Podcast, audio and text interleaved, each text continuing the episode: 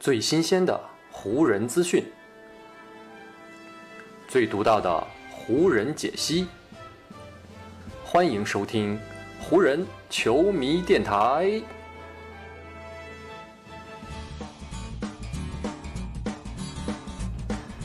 北京时间七月二十八日，欢迎各位收听全新一期的湖人总湖人球迷电台。我是各位的湖人球迷朋友戴高乐，感谢各位如约打开这一期的电台节目。最近呢，真的是咱们体育迷啊，非常对我们来说非常好的这么一段时间啊，因为呢，东京奥运会啊，终于是顺利的开幕了，而且呢，比赛也是如火如荼的正在进行当中，很多的比赛呢都已经开始了。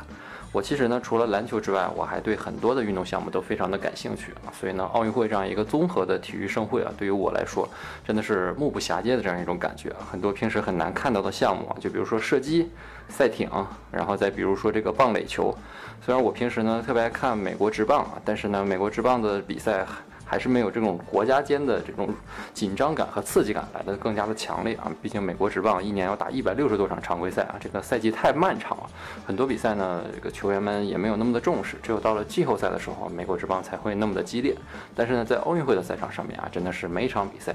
都会看到非常紧张激烈的这样的对决。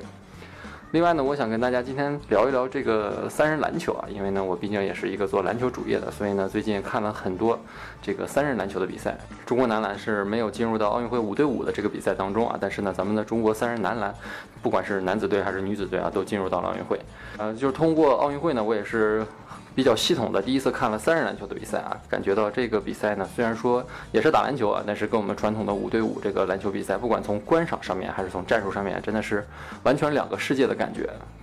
所以呢，我是觉得中国三人男篮啊这次的失利，其实就是因为没有非常好的理清三人篮球和五人篮球之间的这个区别啊，进而呢导致中国队呢最终是在小组赛当中是仅仅。赢了两场比赛啊，是排在八支球队当中的最后，也是没有进入到淘汰赛阶段的比赛。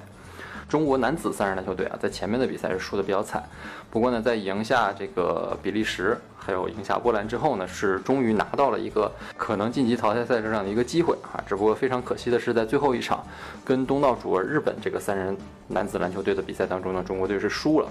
那场比赛我觉得输的一个很重要的点呢，就是胡金秋。胡金秋呢，作为一个在三人篮球当中啊，这个身高非常有优势的这样一个点，在前面的比赛当中发挥的真的是非常好。不过呢，在前面的那些跟欧欧洲强队啊，比如说跟拉脱维亚、跟俄罗斯啊、跟塞尔维亚这些强队的对抗当中呢，真的是消耗了胡金秋太多的体力啊，导致胡金秋在最后一场，其实面对日本队的时候，胡金秋是有很大的优势的，而且呢，我们说实话，整体实力跟日本队可以说是不相上下，甚至我们还是占一定的优势的。但是呢，就是因为胡金秋在前面的比赛当中消耗了自己太多的体力和精力啊，最后一战真的是完全打不出来了。呃，这个点呢，我觉得也是中国篮球啊，中国三人男子篮球队啊，最终呃输给日本，然后没能从没能进入到淘汰赛的一个重要原因。但呢，这个毕竟也是中国三人男子篮球队啊第一次打奥运会这样的大型比赛，所以呢，不管是从这个选选拔球员，还是球员们自己对这个体力的分配，在场场上的战术布置，这个毕竟我们都是第一次啊，所以呢，有这样的一些问题也都是情有可原的。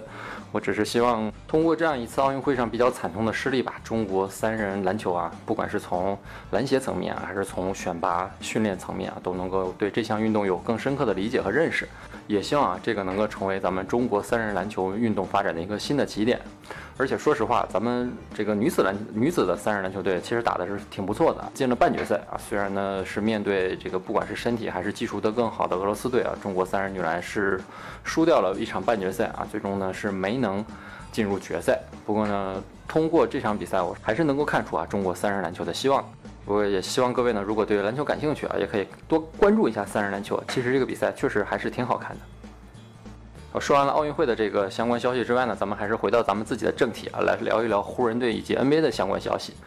最近呢，NBA 的选秀啊，马上就是要开始了，所以呢，各支球队也都是在紧锣密鼓的开始了各种行动啊，提前呢是为选秀做布局。就比如说在北京时间的昨天，七月二十七号这一天，灰熊队和鹈鹕队啊就已经提前的完成了一笔交易。虽然说两队的这个交换的三位三位球员啊，因为这个薪金等等问题，要等到当地时间八月六号才能正式的更换自己的球队。但是呢，鹈鹕和灰熊呢两支球队是已经。彼此交换了五个选秀权啊，其中有四个都是在今年选秀大会上面的啊，这四个选秀权呢，两支球队呢，在今年的选秀大会上就可以为为自己所用了。其中比较重要一点呢，就是灰熊队啊，把自己的这个瓦兰丘纳斯送给了鹈鹕。而灰熊队之所以做这样一个交易的重要目的呢，是希望能够从鹈鹕队换来他们的十号选秀权。从我目前看到的消息呢，灰熊队之所以这么渴望想要这个十号选秀权呢，是因为他们看中了一位来自俄勒冈大学的身高一米九八的这样一位得分后卫啊。灰熊队呢看上这个年轻人的名字叫做克里斯·杜阿尔特，然后呢外线投篮非常精准。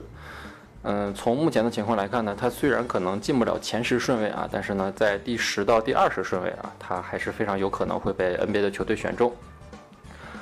此前呢，我看到消息是说，手握十四号顺位的勇士队呢，是对这个杜瓦尔特非常的感兴趣啊，有可能会用自己的这个十四号顺位去选中他。所以呢，之前拿着十七号顺位的灰熊呢。可能是觉得有可能会被勇士队抢掉他啊，所以呢是寻求了一个向上交易啊，把自己手里这个十十七号签，然后呢跟鹈鹕交换，换成了鹈鹕的十号签。这样一来呢，如果用十号签去选杜阿尔特啊啊，就比较保险啊。为什么要提这个杜阿尔特呢？是因为呢，他其实也是湖人队的目标。我们都知道，湖人队在外线这个投手上面啊，一直是湖人队的一个比较大的软肋啊。所以呢，湖人队也是希望能够在今年的选秀大会上能够补充一位年轻的射手啊，来补充自己外线的火力。只不过呢，湖人队现在我们都知道，他手里只有一个首轮的二十二号选秀权啊。这个杜阿尔特的预测顺位再低，可能也掉不到二十二位。前一期呢，我们刚刚讲到，湖人本来的意思呢是想把自己的这个二十二号选秀权往后去交换，可能换成啊多个这个二轮的选秀权。只不过呢，最近这个消息和风声又变了，有传言称湖人之前呢是跟步行者队啊进行了交易的谈判，湖人给出的交易筹码呢是库兹马加上自己手里的这个二十二号选秀权。湖人想要得到的回报呢，就是步行者手里的这个十三号顺位，今年选秀大会上的十三号顺位。如果啊湖人能够拿到十三号顺位啊，那是比十四号顺位的勇士队要更高的。只要灰熊队不选多尔特啊，那湖人是非常有机会能够把这个年轻的射手啊收入到自己的麾下的。呃，只不过呢，湖人提出的这个加码。步行者队并不是非常感兴趣。我们都知道，步行者队在这个锋线上面有一位非常出色的球员，名字叫做 TJ 沃伦。呃，沃伦呢是在2019到20赛季的发挥是非常出色的。啊，我还记得在 NBA 这个隔离区复赛的那段比赛当中啊，这个沃伦跟吉米巴特勒跟热火队啊曾经有过非常这个酣畅淋漓的这样一次对攻。那轮系列赛当中呢，沃伦也是打出了自己的身价。呃，上个赛季的比赛呢，沃伦是因为受伤啊，绝大多数时刻都没有打。不过呢，经过了长时间的休养，沃伦在新赛季啊，肯定将会没有太大的问题啊，可以继续回到步行者队打球。所以呢，沃伦啊，不管是从实力上面还是经验上面，肯定是一个比库兹马更加出色的球员这也是为什么步行者啊对于湖人队提出的这个交易筹码并不是非常感兴趣的原因。不过呢，湖人队好像还是没有放弃啊，还是依旧在寻求着，希望能够把自己的这个交易选秀权继续的。嗯，往上提升。一方面呢，湖人队是希望能够像我前面提到的，能够去选杜阿尔特。但是与此同时呢，如果选不到自己心仪的新秀，更高顺位的这个选秀权呢，也是更具备交易价值啊。咱们上一期节目也聊到过啊，湖人呢是对国王队的巴蒂希尔德非常感兴趣啊，是希望拿库兹马去交换。但是呢，最近听到的消息是，除了想要国王的这个巴蒂希尔德之外呢，湖人也对国王的这个今年的这个九号顺位的选秀权也是非常的感兴趣，甚至已经有报道说，如果哈雷尔啊选择不跳出合同，继续留在湖人队的话，那湖人可能会打包哈雷尔加上库兹马，再加上自己的二十二号选秀权啊去跟国王换九号签加上巴蒂希尔德啊。这个打包的筹码呢，我觉得对于国王可能不是有太大的吸引力啊，毕竟九号前卫这个顺位还是非常的高的。湖人如果真的想要得到这个签位啊，那肯定还是要付出一定代价的。嗯，从目前的情况来看呢，湖人在自由球员交易市场上面啊，还是没有太大的成果啊。不过呢，我是觉得有一个好消息，就是前面也是上一期节目咱们提到过啊，这个包括德罗赞和洛里啊在内，好几位在今年夏天可能成为自由球员的。大牌啊，都对加盟湖人表达了非常大的兴趣，而德罗赞呢，最近也是在参加一次播客节目当中呢，非常主动的向湖人示好。德罗赞呢，在那次节目当中是这么说的，他说呢，你肯定希望有这么一个机会啊，能够在自己的家乡打球，特别是呢，如果是这支家乡的球队还需要你啊，如果这样的情况出现，谁会不想这么做呢？同时呢，德罗赞也对自己啊，如果加盟湖人的这个前景啊，进行了一定的畅想啊，他说。我觉得自己啊跟勒布朗以及 AD 之间，也就是安东尼戴维斯之间啊是能够产生化学反应的，我们之间能够配合的非常好。我们三个人呢都是非常聪明的篮球运动员，所以呢，我觉得如果我们三个能再凑在一起，那情况真的是非常好。从这样的表达当中呢，我们已已经可以看出啊，德罗赞呢对于湖人真的是心有所属啊。所以呢，如果在跟其他球队条件相等的情况下呢，不，我觉得德罗赞肯定是会优先考虑湖人。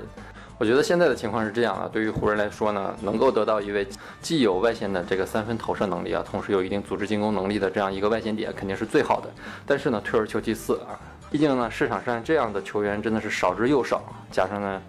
呃，湖人队目前薪金空间也是非常有限啊。如果能够得到德罗赞这样一位虽然没有三分能力，但是呢，中距离投篮也非常不错的球员啊，我觉得呢，也是非常好的一个选择。但是呢，其实除了湖人队之外呢，我们看到今年有很多球队啊，他们在自由球员市场上面的薪金空间是非常大的啊，所以呢，湖人队的竞争对手还是不少的，就比如尼克斯啊、公牛等球队啊，也都表达了对德罗赞的兴趣。湖人队是否能够把德罗赞啊这样一位迫切想要回到家乡打球的球员真的收入囊下呢？就要看湖人队未来一段时间啊要如何操作了。好，以上呢就是本期节目的全部内容了。再次感谢各位朋友今天的收听啊，也谢谢各位今天的时间。如果你觉得我的节目做得还不错，就请你关注和订阅我的这张专辑吧。另外呢，也希望各位能够把我的节目分享出去，让更多的朋友听到咱们的湖人球迷电台，让更多的朋友加入到咱们湖人球迷的大家庭当中。湖人本赛季的比赛虽然已经告一段落，但咱们湖人球迷电台的节目不会停歇。就让我们下一期湖人球迷电台再见吧，拜拜喽。